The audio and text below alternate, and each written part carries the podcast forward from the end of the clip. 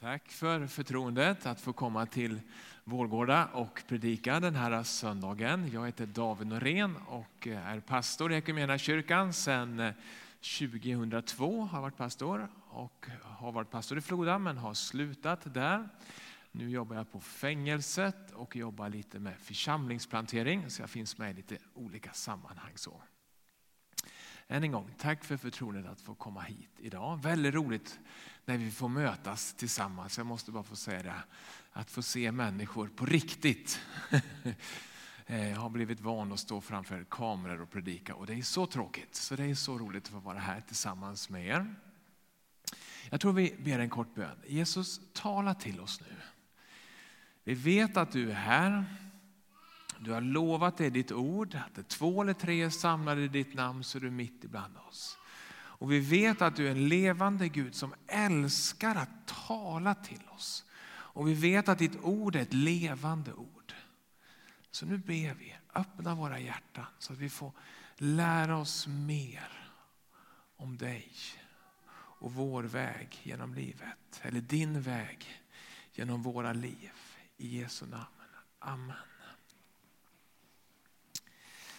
Eh,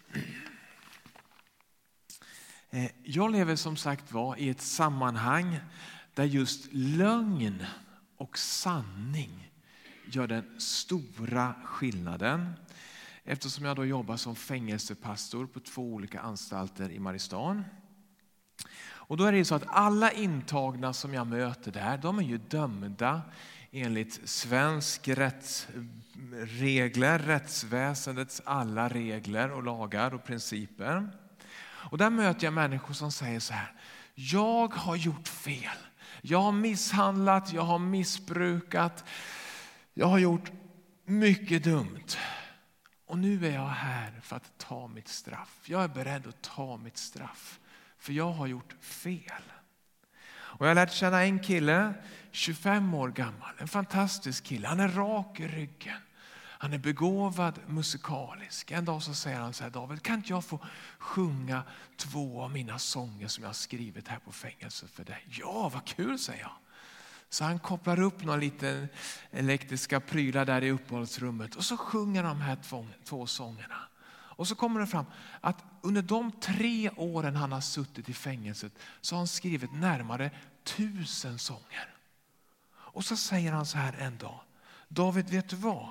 Fängelset är det bästa som har hänt mig. Det var faktiskt vad jag behövde.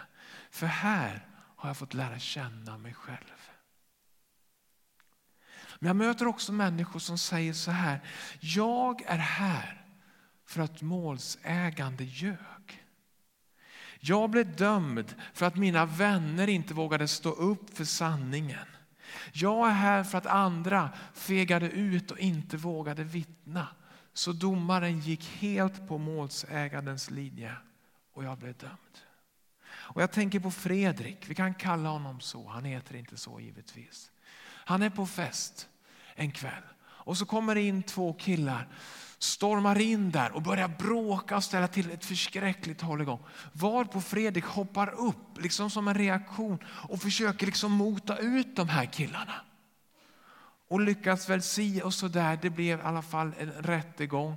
Varpå hans kompis som hade festen säger det var du Fredrik som började bråka. Det var du som försökte misshandla de här killarna. Varpå han som försökte göra något gott hamnar i fängelset på grund av att kompisen svek honom. Och så tänker jag på Kalle, ett exempel till. En, en känslig kille som kommer fel i tonåren. Han hamnar i kriminalitet och det slutar med att han börjar, äh, kommer till ett ungdomsfängelse. När han kommer ut härifrån så vill han lämna kriminaliteten. Och det börjar bra. Han får en lägenhet och han flyttar till en annan ort. Och, ja, det ser så lovande ut. Han har ett sånt gott driv. Han vill verkligen hitta en annan väg i sitt liv. En dag så besöker han sin gamla kompis. Och när de sitter i hans lägenhet då ser de att polisen stormar lägenheten.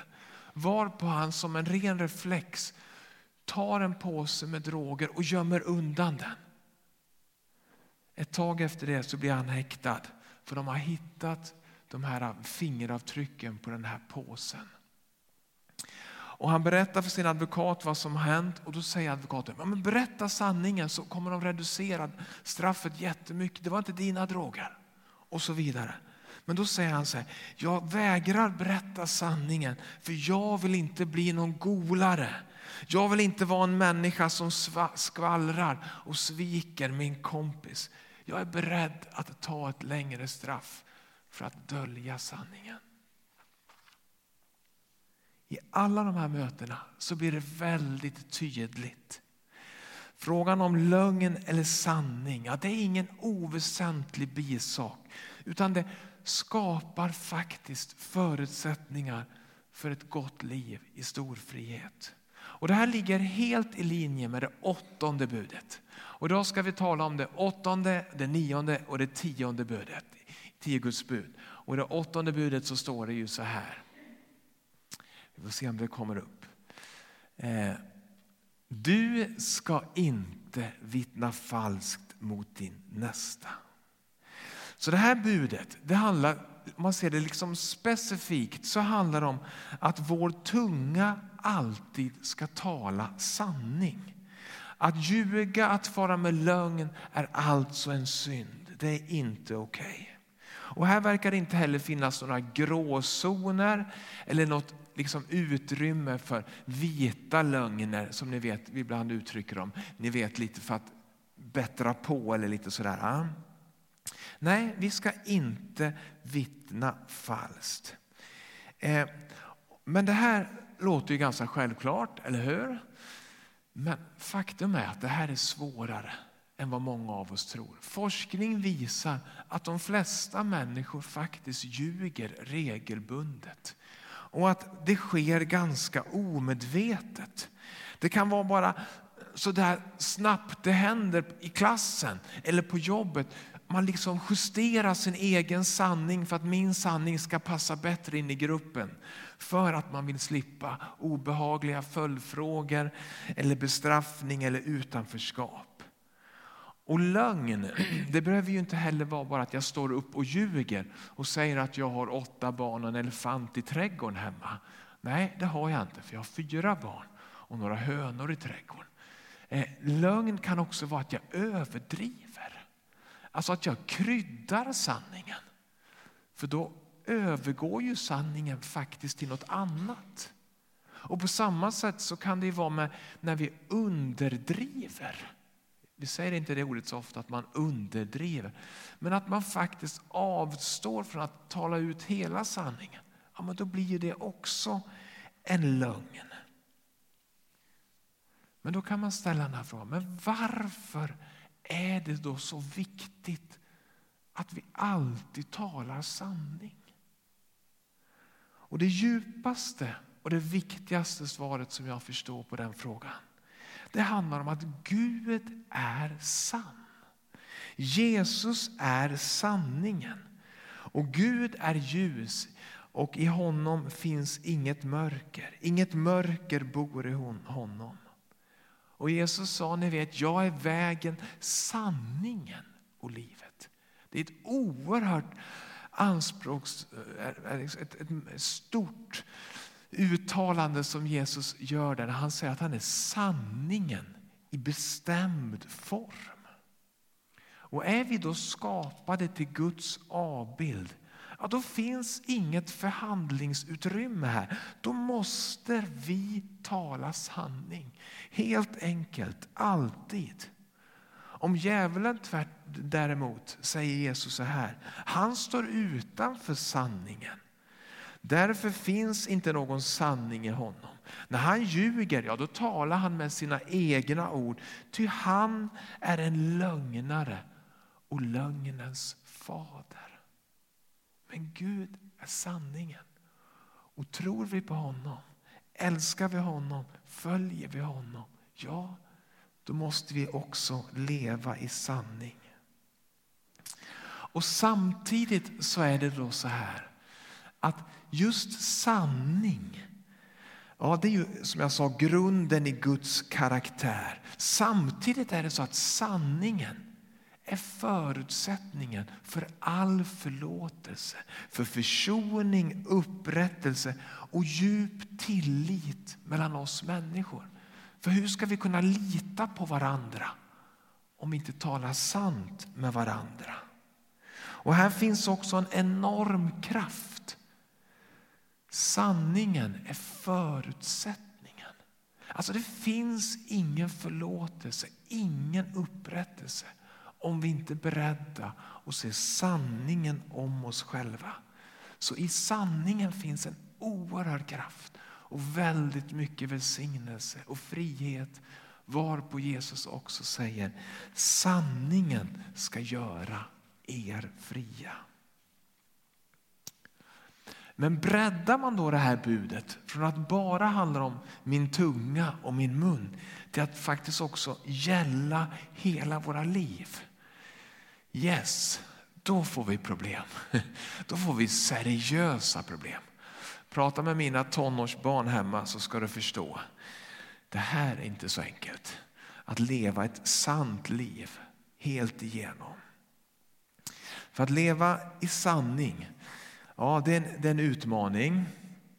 Men jag tänker att den utmaningen och den ambitionen, ja, den är lika viktig som ambitionen att vi vill tala sanning med vår mun och vår tunga.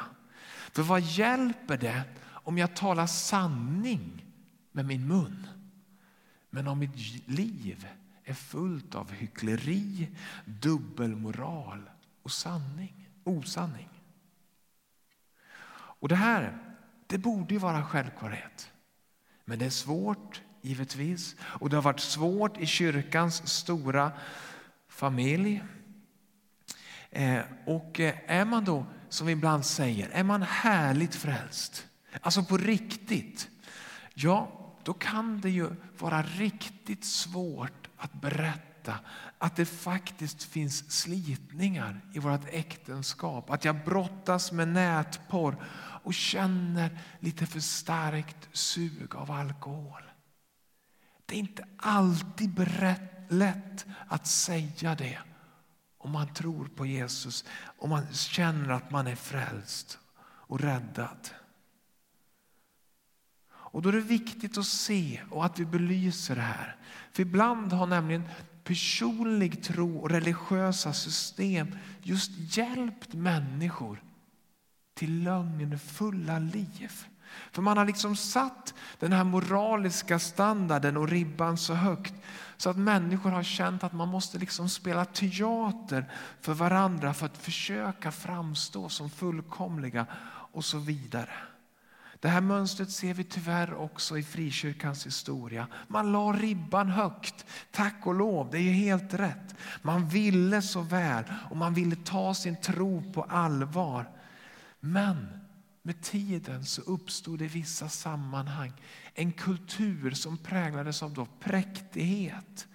Som blev en slags jobbig liksom duktighetskultur där man alltid skulle vara perfekt. Men som du säkert förstår, poängen är inte att vi ska sänka ribban. Jesus han sa, var fullkomlig som jag är fullkomlig. Han vill att vi ska lägga ribban högt. Men utmaningen i församlingen, i den lokala församlingen, det är att vi odlar en kultur. En kultur av sårbarhet. Där människor faktiskt får misslyckas och falla. För det gör vi allesammans. Jag har gjort det många gånger. Sen jag kom till tro av kristen när jag var 17 år gammal. Så att församlingen får bli en miljö för upprättelse, för helande. Där nåden och förlåtelsen får bära människor och får resa människor upp. Och därför skulle jag också vilja ställa en fråga till alla er som är här idag. Om du tror på Jesus Kristus, har din tro då gjort dig mer eller mindre sann? Har din tro på Jesus gjort dig mer eller mindre sårbar? Det är en väldigt bra fråga att ta med sig och fundera på. Men det finns också en tredje sida av det här som har med sanning att göra. Det finns säkert hundra sidor, men nu talar jag ut den tredje sidan och den sista sidan i den här predikan. Eh, eh, och det handlar om en sida som är väldigt värd att belysa eller snarare kanske avslöja. För det här är någonting som kan vara både lite svårt och lite jobbigt. Eh, jag har upptäckt en sak. Att de allra flesta människor, oavsett liksom tro och bakgrund, de står upp för den här värderingen. Att leva sant, det är viktigt. Att leva i sanning, det vill liksom alla. Det är liksom ingen som känner så här, men jag tycker att det är okej att leva i lite sådär lagom nivå av hyckleri.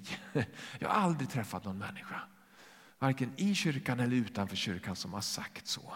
Så på något sätt kan man tänka att, att sanning, ja, det är en väldigt, väldigt populär värdering. Och den är väldigt populär ända till man har fel sanning. För då händer någonting. Och tittar man i Bibelns alla texter, i den bibliska kulturen, både gamla och nya testamentet, så kan man se att det fanns en slags profetisk kultur.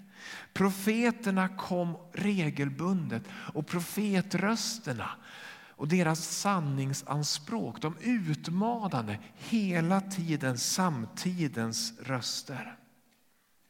Det här var någonting bra, men det skapade ofta då spänningar, konflikter och friktion. Vilket gjorde att många profeter blev förföljda och fick möta martyrskap när de fick faktiskt dö för det som de stod upp för. Men därför kan man alltså tala om att i Bibeln fanns en slags PK-kultur. En profetisk kultur som hela tiden fick utmana människors sanningar. Och då ser ni att idag så lever vi också i en PK-kultur. En kultur som på många sätt styr vad vi ska tänka och tycka, vad som är sant och riktigt och så vidare. Men idag så står inte PK för politisk, eller profetisk kultur, utan det står för det som är politiskt korrekt. Och Det handlar alltså om åsiktskorridorer. Och där har vi en utmaning i vårt land idag. Att trots att vårt land är öppet, trots att vårt land är demokratiskt och pluralistiskt, så råder det ibland väldigt trånga åsiktskorridorer. Vad som är okej okay och rätt att tro och tycka och stå upp för. Och ofta gör även vi så i kyrkan att vi stoppar fingret i munnen och sträcker på handen. Och så känner vi lite vad vindarna blåser. Och så hänger vi på i den riktningen. Det här sker ofta omedvetet. Och det handlar väldigt ofta om rädsla, människofruktan. Men det ser man inte, all, ser man inte alltid. Och sen är det dessutom så att ingen människa vill ju lida, ingen vill bli uthängd. Ingen av oss vill få sina rykten nersvärtade. Och så anpassar man sig. Och Det här påminner oss om en evig sanning. Nämligen att sanningen har alltid ett pris. Alla sanningssägare hamnar förr eller senare på Via Dolorosa, på smärtornas väg. Och Det är just därför som de flesta människor följer strömmen. Man anpassar sig. Man anpassar sig efter sanningen och efter gruppen och så vidare. Precis som i sagan om kejsarens nya kläder. Alla stod där och jublade. Hoho, vad han är vacker, kungen, i sina nya kläder. Ända till det kom ett litet barn som säger, men han är ju naken! Det ser ju alla. Men ni märker, det är så lätt att vi anpassar sanningen efter sammanhanget. Och det sker så snabbt, det sker så obemärkt. Och samma mönster och samma fara finns också i församlingen. För om det uppstår ett vägskäl eller en spänning kring en fråga eller något annat som man på något sätt diskuterar, hur man ska komma vidare. Alltså tenderar faktiskt många medlemmar och styrelseledamöter att faktiskt välja lojaliteten till sina vänner före lojaliteten till sanningen och till Guds ord. Därför är det så att många församlingar ja, de leds framförallt av sociologin och inte av teologin. Och Det här måste vi vara vaksamma för. Och visst är det så, det är ingen som vill bli ovän med sina gamla vänner. Jag vet, jag är likadan, jag gillar inte konflikter. Men det viktiga är att vi ser det här. Står jag upp för den här sanningen för jag tror att det är sanning och jag ser att det står i Guds ord att det är sanning. Eller står jag upp för den här sanningen för att jag är faktiskt rädd att förlora vänner? Det är viktigt. Här finns all anledning att vara vaksamma så att vi inte vittnar falskt bara för att undvika lidande och smärta. Och kanske var det också därför som den stora sanningssägaren Jesus Kristus uppmuntrade oss med de här orden från Matteus evangeliet och bergspredikan som kommer upp här. Saliga det som förföljs för rättfärdighetens skull. Dem tillhör himmelriket. Saliga är ni när man skymfar och förföljer er och på allt sätt förtalar er för min skull. Gläd er och jubla då. För er lön där blir stor i himlen. På samma sätt förföljdes ju profeterna före er tid.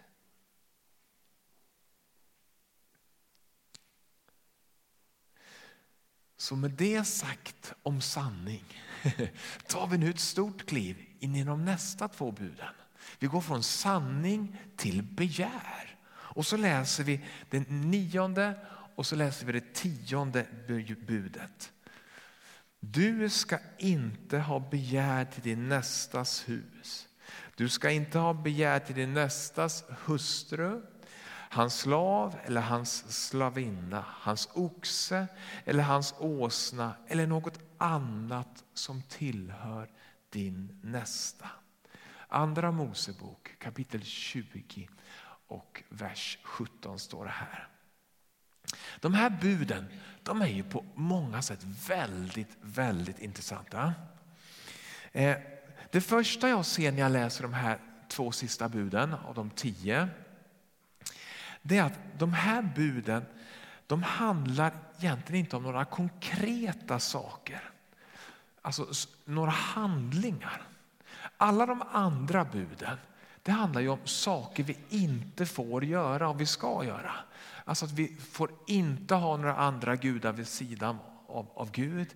Vi får inte döda, vi får inte ljuga, vi får inte begå äktenskapsbrott. Märker ni? Det är ganska konkreta och liksom handfasta bud. så. Men det här, de, det, det, nionde och det tionde budet, ja, men det handlar ju faktiskt om en slags känsla. För det står att vi inte ska ha begär. Och begär är ju en, en slags inre känsla av, av åtrå eller frestelse. Och då tänker jag så här, ja men hur kunde Gud kräva av oss och förbjuda det i våra liv. För jag kan ju inte rå för vad jag känner. Jag kan inte rå för att min grannes fru är så otroligt snygg. Och jag kan inte heller rå för att hon går förbi utanför fönstret och jag ser det med mina ögon. Hur kan Gud liksom förbjuda att vi känner någonting som vi kanske inte kan styra över? Ja, vi kommer tillbaks till det. Sen kan vi också notera att de här två, de sista buden, de handlar om mitt eget hjärta. En väldigt vanlig disposition av, av de tio gudsbuden det är att de tre första buden, du ska inte ha några andra gudar jämte mig, du ska inte missbruka Herren i Guds namn och du ska helga vilodagen, dagen, ja, de handlar om Gud. Och sen de andra fyra buden, ja, de handlar om medmänniskan, det som jag sa här med lögn, om äktenskapsbrott och stöld och sådär. Men de två sista buden, du ska inte ha begär till din nästas hustru, eller hans bil, eller hans prylar, eller hans pengar, eller hans båt, eller hans husdjur, eller you name it, vad det kan vara. Då handlar det faktiskt om mig själv. Då handlar det om mitt eget hjärta. Då handlar det om det som finns här inne. Och därför skulle man kunna säga att, att det sista budet det är som en, en starkt råd eller en stark uppmuntran. Det kanske skulle kunna låta så här. Fokusera inte ditt liv på grannens tillgångar. Lev inte för det materiella. Lev inte, jaga inte, sträva inte, sök inte att, att liksom tillfredsställa dig med mänskliga materiella begär. Och jämför dig inte hela tiden. Jämför inte din plånbok med grannens eller din fru med grannens och så vidare. Utan nöj dig med det som du har fått. För lyckan och välsignelsen som Gud vill ge oss, ja, den finns inte i begäret. Vi liksom vinner den inte om vi börjar jaga det här. Utan tvärtom så är det som att begäret det öppnar dörren för all tänkbart skit och elände. Och jag tänker, tänk de här buden talades ut för första gången, kanske för fyra, fem tusen år sedan. Tänk om någon då skulle veta hur vår jord ser ut idag. När haven nu snart innehåller mer plast än fisk. När Amazonas håller på att förvandlas till savann. När glaciärerna i Arktis, tusentals år gamla, smälter i rekordfart. Vad hade de tänkt då? För har du tänkt på det här? Tänk att mänsklighetens nu kanske allra största gemensamma utmaning om vi får tro de flesta forskarna. Ja, det handlar om klimatkrisen. Och vad beror det på? Jo, det beror på att vi förbränner för mycket olja och gas och naturresurser och kol och annat. Ja, djupast sett beror hela klimatkrisen eh, på människans omättliga begär efter mer. Ständigt mer och mer och mer och mer och mer. Det är klimatkrisens verkliga orsak. Klimatkrisen börjar alltså i mitt hjärta. Vad strävar vi efter med våra liv?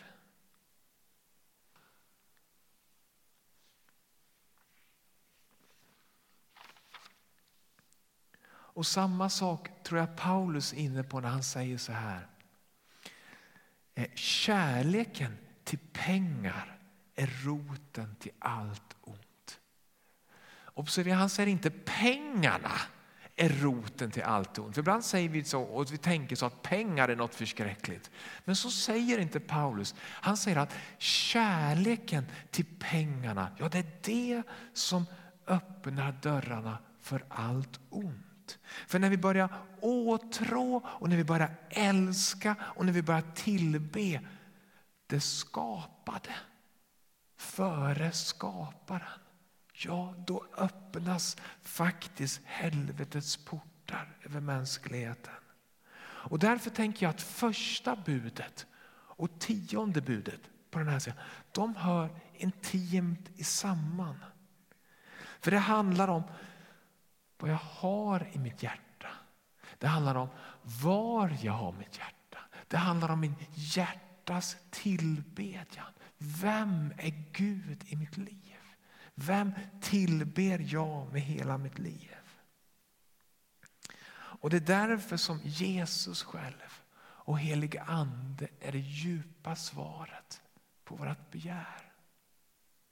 För när du och jag är uppfyllda av Guds ande, Att då är det som att begären i våra liv, att de liksom torkar bort som vattenpölar i sommarsolen. Eller som vi kanske sjunger i en av de här lovsångerna. Du är mitt begär.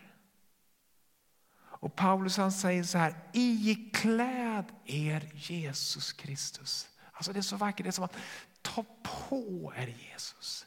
Kliv in i honom och ha inte för mycket omsorg om det jordiska så att begären väcks.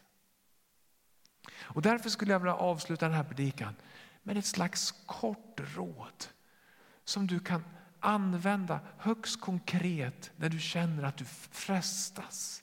För frestelsen hänger ju samman med begär. Ofta är det så att frestelsen, det börjar med frestelsen som liksom vill blåsa liv och väcka mitt begär.